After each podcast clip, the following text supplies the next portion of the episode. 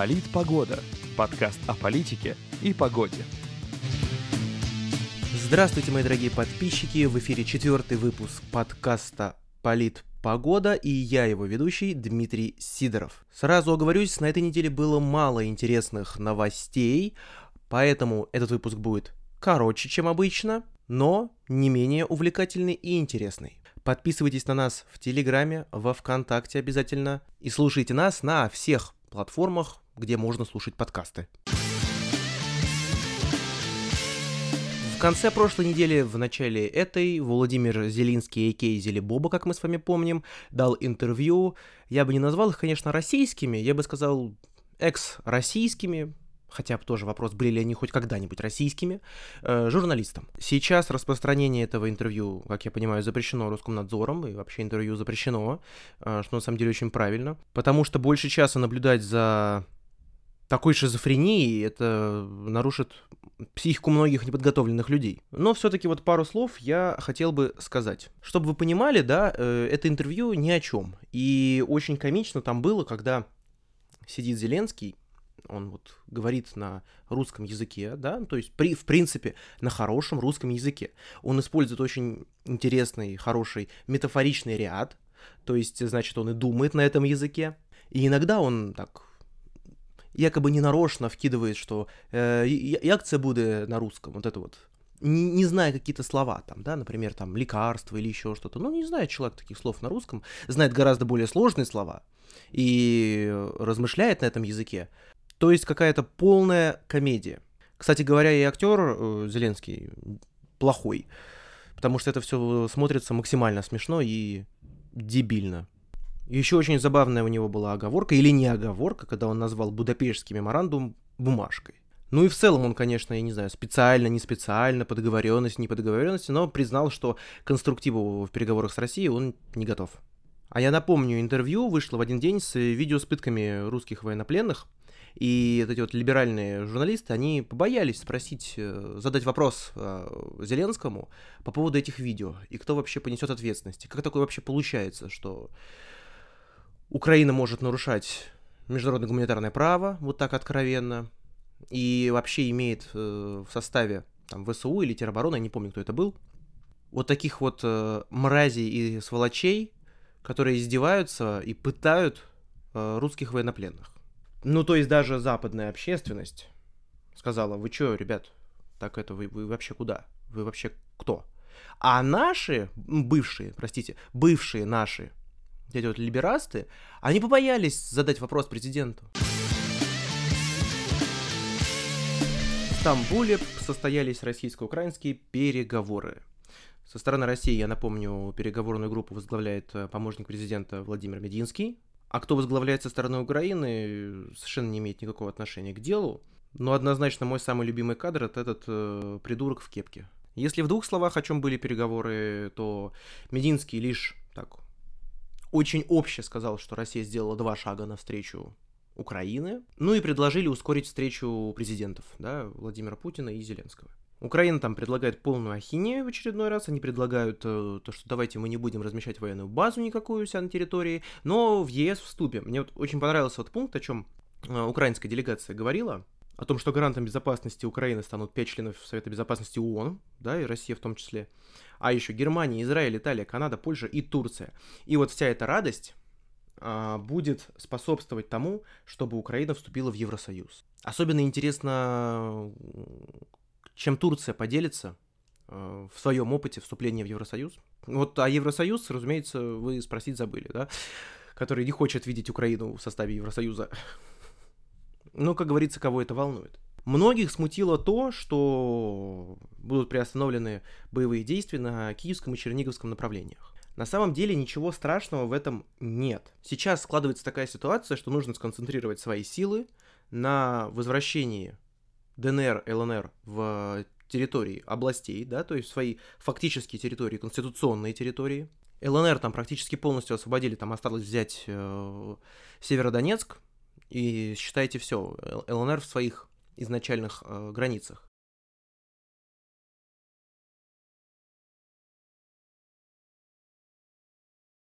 А вот в ДНР, где Славянск, Краматорск, там сосредоточена главная а, группировка ВСУ, то есть реально самая боеспособная группировка. И нужно сначала решить все вопросы с этими ребятами, а потом уже идти дальше. Ну, я, по крайней мере, так вижу, исходя из того, что есть в открытых данных по открытым источникам.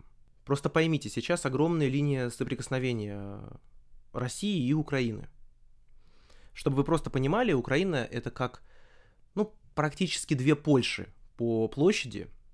А вот теперь откройте какую-нибудь карту военной спецоперации и посмотрите, насколько огромная линия соприкосновения. То есть там действительно, то есть просто вот держа в голове информацию про две Польши, представьте себе вот эту протяженность. Это очень длинно, соответственно, логично сейчас решить вопросы в ДНР и ЛНР окончательно, а потом уже продолжить дальше свое движение. Министерство обороны России обнародовало данные по поводу биологических лабораторий на Украине. Министерство обороны продолжает радовать очень профессиональной работой в инфополе и продолжает выкладывать очень интересные данные о том, как вообще американцы строили биологические лаборатории, поддерживали их на Украине, поддерживали их и способствовали тому, чтобы Украина с Россией больше не дружила. Я всячески рекомендую вам прочитать эти документы, посмотреть, ознакомиться с ними, потому что там тонны информации уже собралась, в принципе, по этой теме. Если в двух словах, есть некоторые э, правительственные государственные структуры, которые выступают как заказчики всего этого безобразия. Ну, там, Демократическая партия, Госдепартамент, USAID, Минобороны, э, американская, соответственно. Э, прослойкой такой, да, через, ну, где есть инвесторы, являются НКО. В частности, Розамон Сенека, это инвестиционный фонд э, охотника Байдена, да, Хантера Байдена, и тот самый многонеуважаемый фонд «Открытое общество» Джорджа Сороса.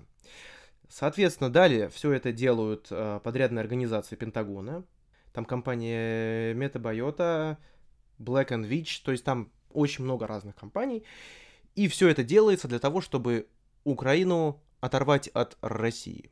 Отлично такие новости читать тем, кто думает, что все это теория заговора, что все это нереально, чушь какая-то вообще, что они вообще говорят, какие там биологические лаборатории. Нет, это реально. Вот Министерство обороны дает конкретные факты, конкретные данные, что происходит, почему происходит, как тут вообще оказался охотник Байден. И все вот в этом вот духе. Я так напомню немножечко, да, для моих юных слушателей, что раньше считалось, что то, что американцы прослушивают там ваши смартфоны, это считалось теорией заговора. Считалось, что ну, ну этого-то быть не может. Ну как? Как американцы будут прослушивать? Зачем? Да, так считалось до того времени, когда не скрылась вся информация про АНБ и чем они занимались там.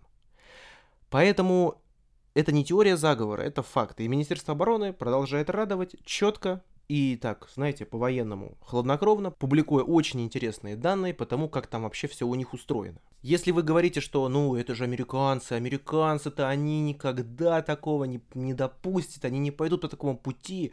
Я опять же напомню, да, что у нас вторжение в Ирак началось с того, что там пробиркой с химическим оружием трясли, которого потом не нашли и признали потом уже это. Поэтому я в обязательном порядке вам рекомендую ознакомиться с теми документами, которые Министерство обороны сейчас публикует, и, я думаю, продолжит публиковать. Очень интересно и очень нужно, потому что действительно какие-то иллюзии в отношении США все-таки оставляют в стороне. Сообщает также ТАСС. Путин рассказал, как Европа будет покупать российский газ. То, чего мы так долго ждали, оно совершилось, и теперь европейские страны будут покупать наш газ за рубли. Как же это все будет работать? Покупатели из недружественных стран будут э, перечислять деньги в иностранных валютах в Газпромбанк, который уже будет покупать рубли на биржах и переводить их на специальные рублевые счета импортеров. То есть на самом деле сделали максимально прозрачную, максимально адекватную процедуру. То есть, грубо говоря, есть там компания, которая хочет купить наш газ, она скидывает валюту Газпромбанку, он покупает рубли, а отправляет обратно этой конторе, которая потом покупает у нас газ. Все логично, все четко, так и должно быть, так и должно работать. И обратите внимание, сразу рубль наш стал крепнуть. Да, понятное дело, что он и так был изначально недооценен. Просто потому, что денежная кредитная политика была такая, что рубль должен быть недооценен. С чем я, кстати говоря, не согласен категорически. А теперь он продолжает крепнуть, и вот вроде недавно, да, там несколько недель назад все кричали, что ну сейчас будет 200 за доллар, 500 за евро, мы все умрем. А в итоге оказалось, что нет, все стабилизируется, все нормализируется. И самое главное, что цены в магазинах там на технику, там бытовую, например, да, вот что я последнее смотрел, они идут вниз. Цены действительно уменьшаются. Это очень здорово, это очень круто, и надо продолжать э, укреплять рубль, а попутно нужно ФАС отправить на передовую борьбы с теми, кто ставит там X3, X4 ценники, чтобы они им а-та-та и снижали обратно. Потому что, ну, все-таки, знаете ли, в кризисное время так уж своих граждан раздевать. Я, конечно, понимаю, коммерция коммерции, но при всем уважении, ну, сами понимаете, какая ситуация. Поэтому, если вы меня слушаете, у вас есть там магазин, ларек э, или еще какая-нибудь другая организация, э, связанная с коммерцией, то, пожалуйста, не повышайте цены. Потому что на самом деле, открою вам страшную тайну, вот те ценники, которые сейчас там везде налеплены, это просто... Это от балды, это от лукавого. Пока нет факторов, которые могли бы так сказаться на цене. Это просто хотят, ну, подзаработать подзаработать хотят люди. Это как бы хорошо, это правильно, но все-таки давайте берега немного видеть, а то как-то тем более сейчас все стабилизируется. Поверьте мне, к лету вообще будет ситуация абсолютно другая. К лету уже часть компаний, которые ушли, вернутся. Цены будут идти вниз. Я не экономист, поэтому прогнозов конкретных давать не буду, но в общих чертах я уверен, что будет все примерно так. Поэтому не переживаем, идем дальше. Ну и интересно, кстати говоря, что Европа будет совсем с этим делать, потому что если они откажутся от газа за рубли, а, что в таком случае случится? Ну, чтобы вы понимали, а, сейчас хранилища заполнены в Европе в среднем, ну, на 20% где-то. А, кстати говоря, в Прибалтике, которая больше всех на Россию быкует, у них так 60% хранилища. Они им нормально, они смогут найти а, кого-то кроме России, то есть у них время есть, а вот у других стран нет. Поэтому не верьте прибалтам, они вас э, в могилу сведут, в холодную, очень холодную могилу. Не надо им верить. Два вертолета ВС Украины зашли на территорию России на низкой высоте и совершили два авиаудара в Белгороде. Я напомню такой важный момент, что, во-первых, Украина России войну не объявляла. То есть на данный момент у них просто военное положение. Таким образом, это вообще какой-то, ну, на уровне, знаете ли, чуть ли не с террористическим актом вообще действо. К сожалению, такие прецеденты, они происходят. Такое бывает, особенно когда имеешь дело с э, нацистами и террористами. Что очень здорово, это то, как достаточно быстро и профессионально отреагировали наши власти на все это дело. Сразу там уже оказалась э, оперативная группа с э, Чуприяном, это наш в Рио, главы МЧС. Путин сразу поручил доклад подготовить по этой ситуации. И тут вы решили, так, «А сделаем-ка мы вот эту вот такую вот вылазку. Это все, я говорю, это все на фоне того, что в Мариуполе какой творится беспредел в плане э, ВСУ, да, что они там творили, что они, в принципе, творят с военнопленными, и теперь еще вот это. То есть, знаете, сейчас вот Украина, она превратилась в такую империю зла, просто вот, где вот где все самое плохое, что могло случиться во время любого конфликта, оно вот именно вот на Украине. Оно встроено в Украину. У тебя здесь и нацистские батальоны карательные, и ребята с татуировками свастик, и ребята из э, террористической организации Азов, которые переодеваются в женщин, э, в сотрудников Красного Креста и пытаются там что-то своих там спасти, вывести в последний момент.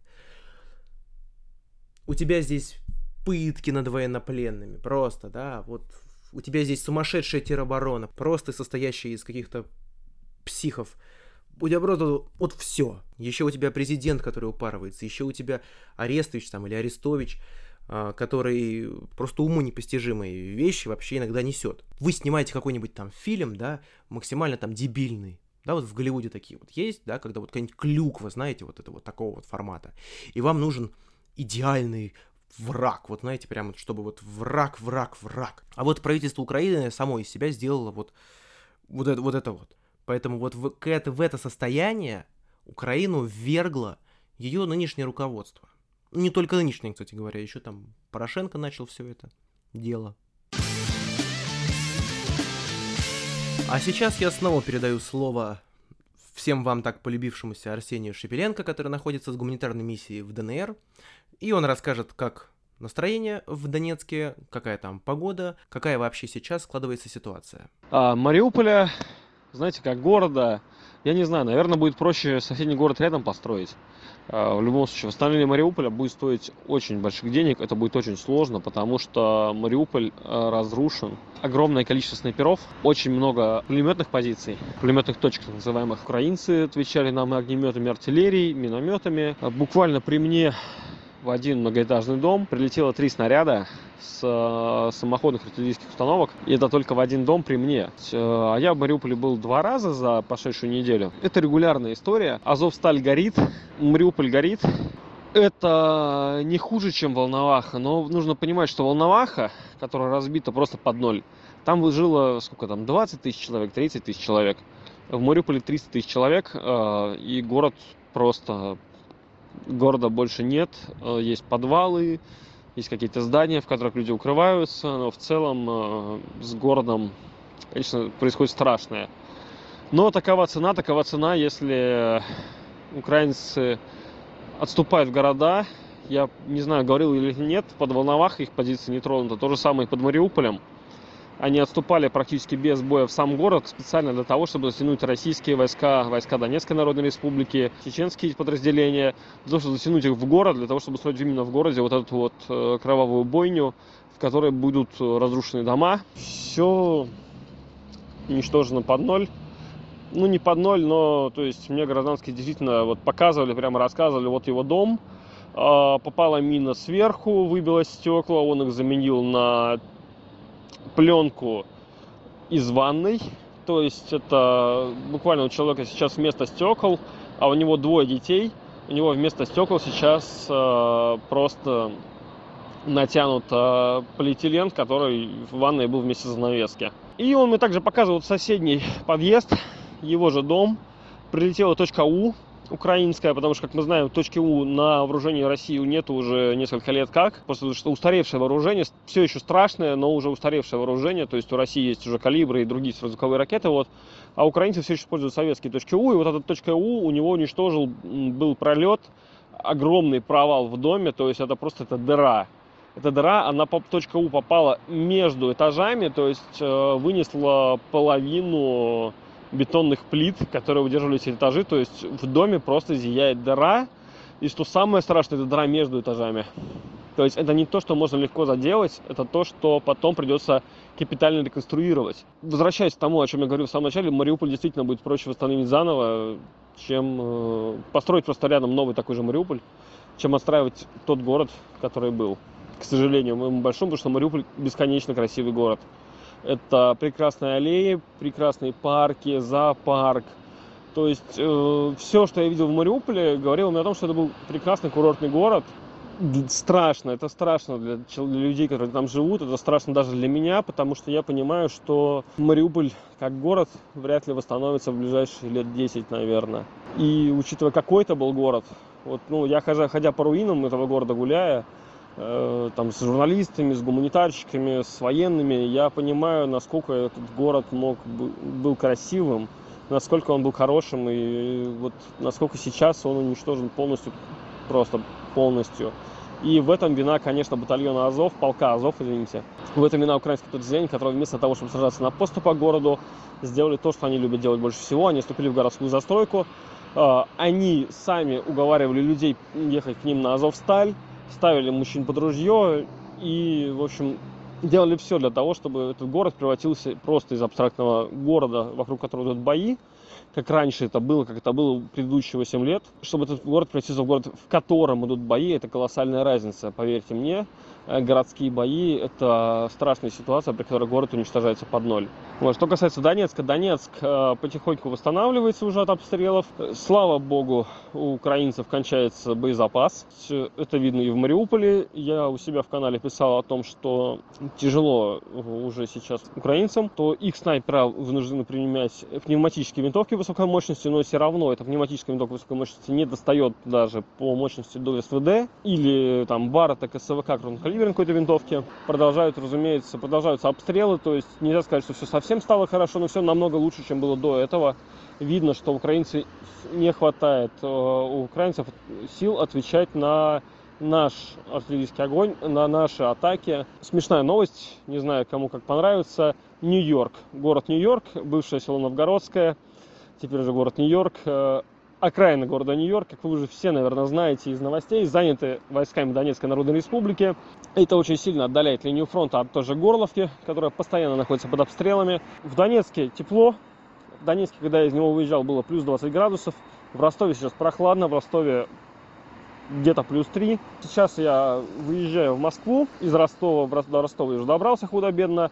А, кстати, вот слово, опять же, на границе пробки. Вот как бы вот так вот все продолжается. Мариуполь берут, Мариуполь возьмут, я думаю, в течение недели последней, в крайнем случае двух недель.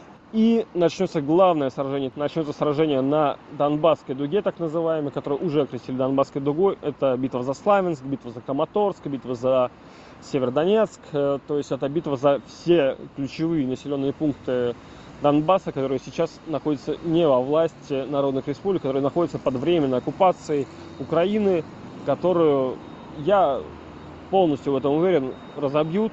Вот, собственно, я поехал закупаться новыми средствами связи, тепловизорами и всем прочим, что понадобится нашим бойцам, берцами, горками, все что угодно.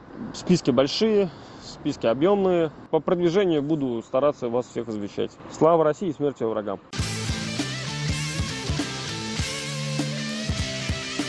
Погода в Москве, честно говоря, не радует, потому что у нас сейчас э, зима с Новым годом, э, дорогие граждане. Но вся эта зима закончится к четвергу и к пятнице. А вообще окончательно уже полноценная весна придет где-то к понедельнику 18 апреля. Ждем. В Санкт-Петербурге небольшой плюс, максимум до плюс 8, а так погода облачная и дождливая. Калининграде очень сильный ветер, тоже погода плюсовая, плюс 8, плюс 9, плюс 10 градусов и снег с дождем. Во Владивостоке тоже облачно, плюс 5, плюс 7 градусов в среднем, и дождей не обещают. В Грозном облачно, несмотря на небольшое похолодание во вторник, в среду, четверг, пятницу будет плюс 17-19 и даже уже 20 градусов. В Севастополе уже гораздо солнечнее, чем во всей остальной России, плюс 9, плюс 10 градусов в среднем, аж до 12 в четверг. В Мурманске снег, ночью минус 14, минус 16 в понедельник и вторник, а в среднем минус 3, минус 5 ночью и небольшой плюс, либо 0 градусов днем. На этом все.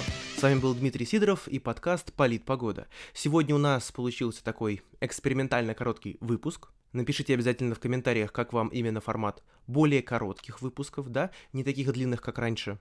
Лучше, хуже, очень интересно услышать именно ваше мнение. Также подписывайтесь на наши социальные сети, на Телеграм, на ВКонтакте. Там у нас очень интересная и всясная коммуникация проходит именно по этим социальным сетям. Послушать вы нас можете на любых стриминговых платформах подкастов, которые доступны сейчас в России. Обязательно ставьте звездочки, лайки, пишите комментарии, высказывайте свое мнение. На этом все. До встречи через неделю.